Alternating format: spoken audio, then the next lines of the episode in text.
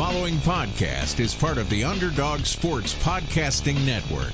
For a full list of our shows, as well as breaking sports news and engaging feature stories, visit us at www.theunderdogsports.com.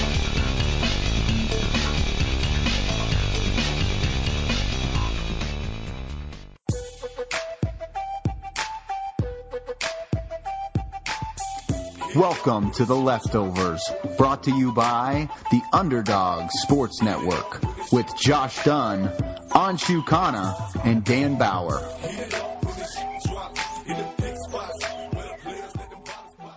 Hello and welcome to The Leftovers. It is Monday, October 15th. I am Dan Bauer, Anshu Khanna along with me today. Anshu, how's your weekend, buddy? It was good. First foray into Horror Land out in uh, California, and it was it was something, that's for sure. But glad to be back in the Midwest, and uh, yeah, it's good. It's good to be home. Yeah. How about yours? Doing very well. Uh, it was a very good weekend uh, from a very special somebody visiting, but we'll get into that on a later episode of the leftovers. but from the West Coast to the Midwest to the East Coast, Chiefs Patriots today. Uh, big Sunday night game, 43-40, and an absolute shootout. The Pats beat the Chiefs. Anshu, what did you see today that's going to translate into when we inevitably see these two meet uh, come playoff time?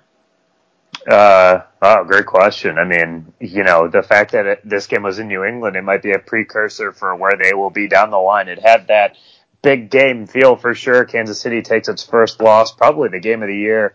Um, I think we'd all enjoy watching these two teams do battle again. It seems like the Chiefs are uh, certainly the odds-on favorite there in the AFC West, and obviously the Pats getting going here in the AFC East. So, uh, yeah, definitely think it's a precursor. I mean, what you can expect is a lot of scoring. Clearly, 83 points in regulation. It looked like Kansas City was left for dead there early, and they come roaring back. Just an awesome game. Mahomes and Brady, you know, trading pot shots. Like th- these two guys are awesome, uh, obviously, and maybe the two favorites for MVP here. And uh, yeah, I mean, it, I hope we get to see it again because these two these two dudes go for almost nine or what almost 700 yards of total offense, uh, or at least of total passing yards. And uh, yeah, the, it's going to be awesome. I, I would fully expect to see it again, and uh, hopefully, well, maybe not hopefully, but we could see it, a passing of the torch somewhere down the line here. Yeah, you mentioned nearly 700 passing yards. Patrick Mahomes goes 23 for 36 for 352, four TDs, two interceptions. Tom Brady with just one touchdown, but goes 24 for 35 uh, for 340s. Really, also game, rushed one in. Yeah, really, really a game of uh, skill position players. Gronk really gets, uh, you know, almost a a first real showing we've seen of just him absolutely balling out uh, goes for 97 yards. Uh, Sony Michel, 106 yards as well. On the Chiefs side of the ball, Kareem Hunt goes for 80 yards on 10 carries. Tyreek Hill goes seven receptions for 142. Kareem Hunt five for 105. Uh, just like you know, like we talked about, just an absolute shootout. Uh, anything defensively that you think that these guys can do on either side, uh, whether you're the Chiefs or the Patriots, to try to correct what it, you know, at least get the game a little bit lesser scoring, like I said, come playoff time. Well, I mean, either of these teams in January, you know, their cities are, it's not going to be a warm weather game. It is going to likely include the elements, and that might be all that can stop either of these teams, especially, you know, this, for as good as the Chiefs offense looks, their, their defense has looked awful all season. I mean, they hemorrhage yards to everybody, including the Broncos, who don't look very good. I mean, they, they're a problem. I, you expect the Patriots to sort of get it corrected, and I think this game against Mahomes will do well for Belichick and those guys. Um, and that being said, Mahomes definitely left some plays out on the field today too, especially in the first two quarters. So, uh, you know, I would expect just a lot more scoring again, as long as it's not the elements. That seems to be the only thing that can slow down these two quarterbacks when these two teams would play each other again, in my opinion. Well, another team who absolutely did not slow down today, the Dallas Cowboys go for a huge win over the Jacksonville Jaguars in what is probably the upset or the most surprising game of the day. Uh, Cowboys 40, Jacksonville 7. Uh, so I'm going to turn this into a little game here. We're going to buzz through a bunch of these games, and in a, in a just another wild week in the NFL of this continued theme of we don't really understand where half these teams are coming from. Let's play a little contender pretender. I'm going to go through Oh. a bunch of these games, and we've talked about it all along, but we're just going to go through it. We're going to finally assign uh, a bunch of these guys contender pretender. So um, we know the Jaguars are definitely a contender, but how about the Dallas Cowboys? Like I said, 40 to seven over Jacksonville today. Contender pretender for the Dallas Cowboys. Uh, well, for the Super Bowl, definitely a pretender. Their receiving corps is just not good enough. Huge win, obviously, today. Um, really impressive that they could get going against that Jacksonville defense. Um, but you know, being at home, I, I just think things got out of hand here, and uh, you had Leonard Fournette back to that mix for Jacksonville, and I think it's a different story. But uh, yeah, I'm not. I'm going to say pretender on the Cowboys, even though both teams are three and three. And I would just say this: I'm not sure that Jacksonville's a contender for sure. Like, I mean, they're three and three. They're looking up. I mean, they're tied with a, a Houston team that was zero and three. You know, they're tied with Tennessee, which has been a complete Jekyll and Hyde act. I'm not hundred percent sure that that's a contending team right now, especially when you look at the two teams that played tonight on Sunday Night Football we just talked about. Well, let's go right to Tennessee. That was going to be my next one anyway. So the Tennessee Titans lose 21 to nothing to their Ravens. I think we all agree Ravens definitely contender uh, for at least the AFC North, and we'll see after that. Uh, but the Tennessee Titans, another game where they're, like you said, just Jekyll and Hyde. Uh, what is your thoughts, your boy Marcus Mariota, with a uh, you know, Dud. yeah, absolutely rough game. 10 of 15 for 117 yards, zero TDs, zero interceptions, a 7.8 yard average. Not good. Uh, so contender pretender. What do you say? Final final thoughts. I oh man, I, I think he needs to get healthy. He is so off and on. Like I mean, this is a team that was three and one after beating the Eagles at home. Then they lose to the Bills on the road before getting shut out today against the Ravens, like you said, a good team. Now they have to play at the Chargers next week before a bye. The Chargers, who I'm sure we'll talk about here in a sec with your boys. Um, I think they need to get through this bye and then see what they've got. But you know, right now it's hard to think of them as anything close to a contender. So I will lean towards the pretender side, but a lot, lot of ball game left there. Yeah, I, I couldn't agree more. I wouldn't even lean towards pretender. I would 100% say pretender. Uh, you Oh. you know this team is just you've always been much higher on Mariota than I've ever been, and this team you, you just can't be this inconsistent and, and really Sure. contend. Um, so the next kind of clear obvious the Rams Broncos 23-20. Rams get a win. Obviously Rams big contender, uh, but how about The Broncos? contender. Yeah, uh, they, they fall. Broncos fall to two and four. What do you make of this team? Total pretender. Um, they're definitely not a team I would worry about. When you think of those other two teams in the division, they're already a couple games up on Denver. Um, I think this division is going to lap Denver. I think the Broncos are a team that could be a top 10 pick, possibly top five pick in next year's draft, and they could be looking at the post Keenum era there for sure here in the next couple months. So um, keep an eye out for them in the top half of the draft. There's no way this team is a contender in my mind. Okay, and the to get to the game that actually gave me the idea for this little Mm. uh, segment, as you could call it, Dolphins Bears 31, Oh, love it. 31-28. The Dolphins uh, come out with the victory in overtime. Dolphins now four and two. The Bears three and two. And I don't know if anybody in the sports world would agree on both of these, on whether they're contenders or pretenders. Um, so, what do you think? Want you, Dolphins, Bears, contender, pretender. Same answer, different answer. Go. Man, it is. You're. I'm glad that this is how you thought of the segment because they're both super confused. I mean, the Bears still hanging on by a thread in the division. They will after this week as well, since the Packers play Monday night and can't jump the Bears with that game, whether they win or lose against the Niners. Um, but you know, I. I I just don't buy this Bears team. That defense is legit, obviously, but we'll see how hurt Khalil Mack is.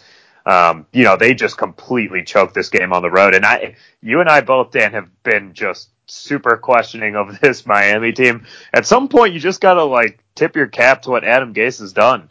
I mean, Brock Osweiler at home against the Bears. This Bears defense coming off a bye. You know, everyone. I mean, this probably killed some survivor pools. Which, by the way, if you take a road team in a survivor, shame on you. But it, with it being Brock Osweiler, you know, couldn't blame you just a crazy game. And look, the, the Dolphins are tied with the Patriots right now in the division. Obviously, they don't have the tiebreaker, but that AFC East doesn't look as much of uh, you know a complete pushover, like an automatic cinch for the Patriots as you know we would have thought. So I mean, contender by the definition of the word to me is a team that can win the Super Bowl. Neither of these two teams can do that. So, but I think both of them could make the playoffs. So, I mean, depending on what your definition is, I would say they're both probably title pretenders, but they're certainly playoff contenders. Well, a, a playoff race that is just very, very confusing. The AFC South, including the Texans, twenty to thirteen win over the Bills. So, what do you Oof. make of the Texans? Is there any chance they can make the playoffs? Oh yeah, I mean they're tied for the division lead. They started 0 3. That should have been it for them. They are right there, hanging tough, three and three. I mean, I they do not look good to me at all. They have definitely they're yet to play their best game, but you know they're they're just doing just enough. They barely beat Nathan Peterman today at home. Um, they ultimately get a pick six in overtime to help them get that seal that win. But um, you know the Texans are uh, are interesting. They certainly to me seem like a contender, and I would even go as far as to say if they get things clicking completely, which I just don't see happening, but if they do because of their talent, it's a possibility. They could be kind of a dark horse team to get it going in the last ten games of the season and make a, potentially a dark horse run at the Super Bowl. Honestly, I, I doubt it, but it's possible because of their talent. Okay. Well, slight little variation on the game here for Steelers Bengals because I think we can all agree both contenders. Uh, but if you had to pick one right now, put every dollar you had in your savings account. Steelers or Bengals, who wins the who wins the division? Oh god, that's so tough. Uh, oh, uh, it has to be one of those two. Can't be the Ravens. Correct. Yeah, I'm just going yeah. Steelers Bengals. Steelers with the 28-21 win. Uh, and a little preview of what could be the really the game that maybe decides the division. Yeah, it's so huge because going on the road is so big. This means Cincinnati now has to turn around and win at Pittsburgh down the line to even the score. But that tie that the Steelers have with the Browns, I think, is the difference right now. I mean, it definitely is by the record. So I'll give the slight nod to the Bengals still. I think their offense looks so much better with Bill Lazor. I mean, they're a totally different team, but this Steelers team, of course, doesn't have Le'Veon Bell, so we we don't know exactly what they're going to look like maybe in six or eight weeks. But you know, Ben, ben Roethlisberger on the road generally not very good. He looked pretty good today. I, I still give the slight nod to the Bengals, honestly, but it's it's very very close. I just think Cincy's looked so good, um, and I don't want to take anything away from them just because they they kind of didn't get it done here at the end of today's game. Yeah, we'll have to get Josh's opinion here on uh, Wednesday's show, but from, yeah. from one from one three and two and one team to another the Vikings get a 27-17 win, even with Dalvin Cook out over the Cardinals. So we'll go right back to it. Uh, contender pretender of the Minnesota Vikings. Yeah, I, I mean, it's hard not to say they're a contender. Uh, look, they they are not looking super sharp. I would say the best they've looked this season was probably in that loss that they had to the Rams, and you know their defense looked awful in that game. But once Dalvin Cook gets going, once they, you know, once that, de- that really the defense has been odd, and they they had a rookie quarterback at home. They should have destroyed Josh Rosen. That they didn't I think doesn't bode super well for them, but I still can think of them as contenders. I don't know where, where are you at on the Vikings? I, I, mean, I was high on them to start the year, and they really just looked terrible mm-hmm. for you know just just on and off. And, and I thought Cousins was going to go in there and fit very nicely. You had three different quarterbacks successfully quarterback them last year. You figured Kirk Cousins was capable enough uh, to do it as well. Um, He's been all right. Yeah, it's now finally looking good. I mean, he goes 24 for 34 today for a 233, one TD, one interception, uh, and, and, starting to maybe find his groove finally, looking a little bit more comfortable. Uh, like I said, even with Dalvin Cook out, they get a big win. So I mm-hmm. like Minnesota. I still think we've talked a lot about that division just being a, a toss up. Uh, so I think they can very much take it. I mean, I absolutely think contender for sure. Mm-hmm. Agreed. Yeah, and from one uh, rookie quarterback to another, I can't believe I'm actually asking this, but the Jets are three and three 42-34 win over the Colts. Are they any legitimate contender to make a playoff run?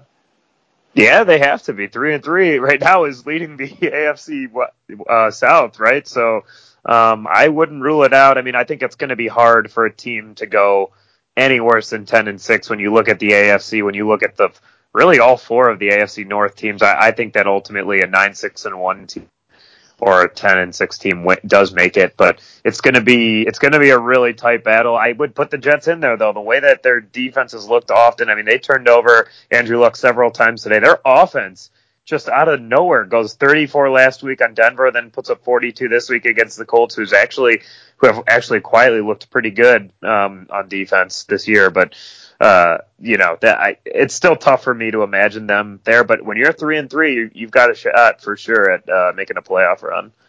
Well, there's a very big string of three and three teams. The Seattle mm-hmm. Seahawks 27-3 over the Raiders. I think the Raiders officially dead. They can call that one right now. Uh, yeah. Their only win over my lowly Browns now one and five. Ooh. Seattle's a team that we thought, and I had said hand up. I might have got this one wrong. I said Seattle had to be in sell mode. I said shut it down. Uh, but they're now three and three, so we're right back to it. Contender for a playoff spot or no? Uh, I think they have to be. I mean, mainly because every game that they win away from CenturyLink Field is such a tr- like prize for them, you know.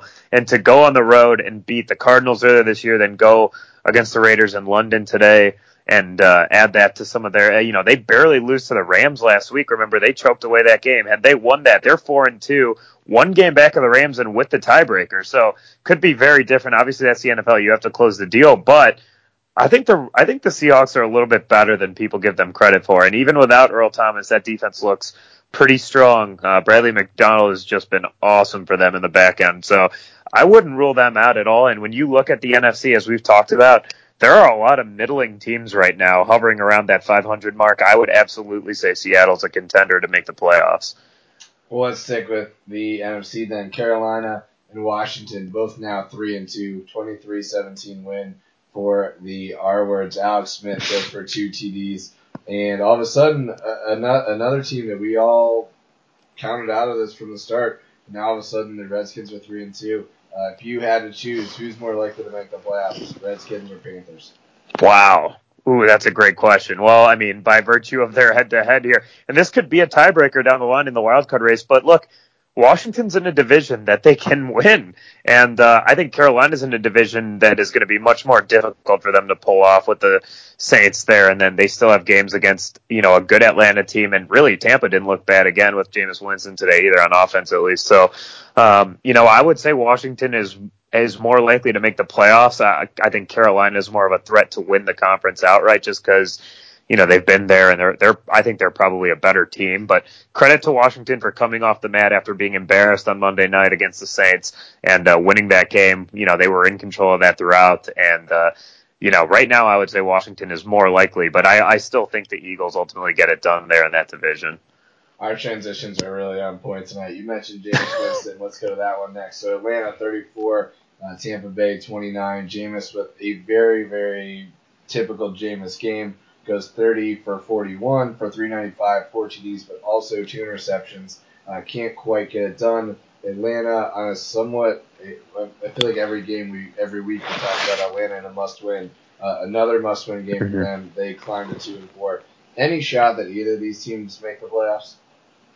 Uh, no way on Tampa. Their defense is just awful. Like they're just terrible. I I highly doubt the Falcons can do it too. But when you look at their schedule, look, they're they're two and four, like you said, but they're coming off. They choked that one to the Bengals at home, uh, where they lose by one on that late touchdown by AJ Green, and then you know they get just curb stomped by the Steelers on the road. But now they come back. They get it Tampa this week. They have the Giants next week at home. That should be a win. Then they go to the Washington, and then they go to the Browns. So then they have the Cowboys at home. So there's a chance that in four weeks this this Falcons team could be six and four. Like and so you know, let's say let's split the difference. Let's say they're five and three. I mean, they're or whatever five and five. I, I think that that's obviously very much still alive. Um, and so I'm not burying the Falcons yet. I think that their defense is just way too porous to get things done. And you saw it today with Jameis Winston hanging up cupcake yards on them. But uh, you know, I don't I don't believe in them, but I still think that there's an outside shot that they can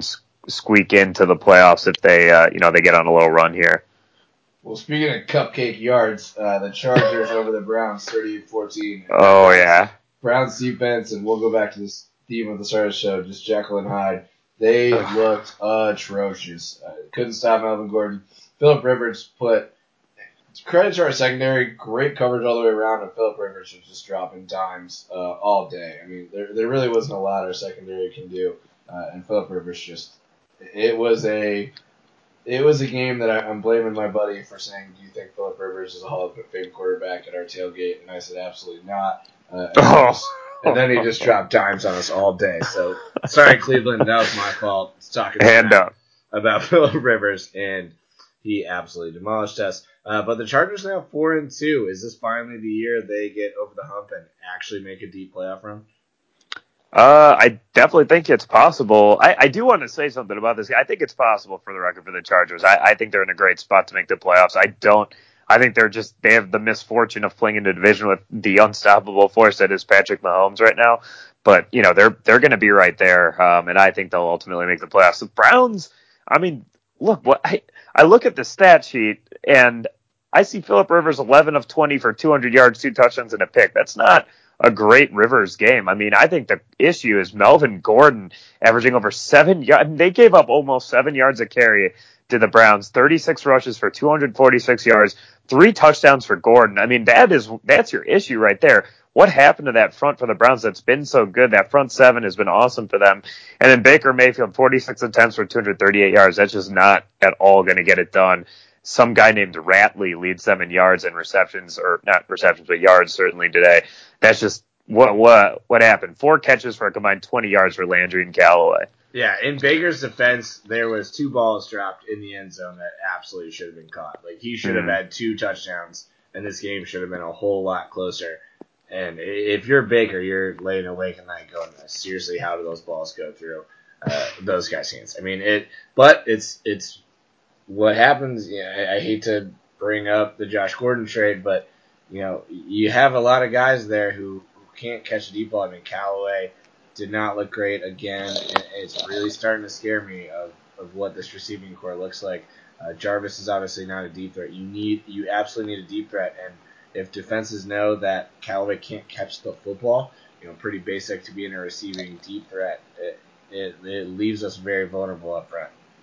Yeah, yeah, for sure. Um, yeah, I mean, it's just it's a weird game when I look at like the stats, you know, because I, I, watched a little of it. I was in LA for this, so game was on obviously, uh, and it was just it was just a weird game. It just seemed like they. I, it's rare to see the Browns not control the line of scrimmage, particularly on defense. So, um, you know, I just if that that gets shored up as it should, I think there are a lot more W's in the future for Baker Mayfield and your boys. Let's hope so. Uh, for from one Cleveland heartbreak thing to another, let's go to the Major League Baseball playoffs. Uh, so big weekend, uh, and we got baseball all squared up. So the Red Sox Astros are one and one. Our uh, series tied one one. Brewers Dodgers series tied one to one. Red Sox win tonight, uh, seven to five over the Astros. Uh, Saturday, seven to two, Astros over the Sox, um, and Dodgers over the Brewers, four to three, and then Friday night uh, had six to five over the Dodgers. Um, Brewers Dodgers has been just like, as you know from the scores, really tight all the way along. Uh, Red Sox Astros has been pretty lopsided, one way or the other. The I, I talked about it on uh, Friday's show, my little solo one. David mm-hmm. Price, uh, another shocker, pitch is terrible the the fact that the Red Sox are still throwing him out there is absolutely insane. Honestly, is there any rhyme or reason to why this guy is still throwing a baseball in a, in a big spot? Yeah, I mean, it is odd. Uh, you know, I'm not a big clutch gene guy, but this this David Price situation in the playoffs is getting to be a large enough sample where you have to pay attention to it tonight. Four and two thirds, four runs, four Ks, four walks, five hits.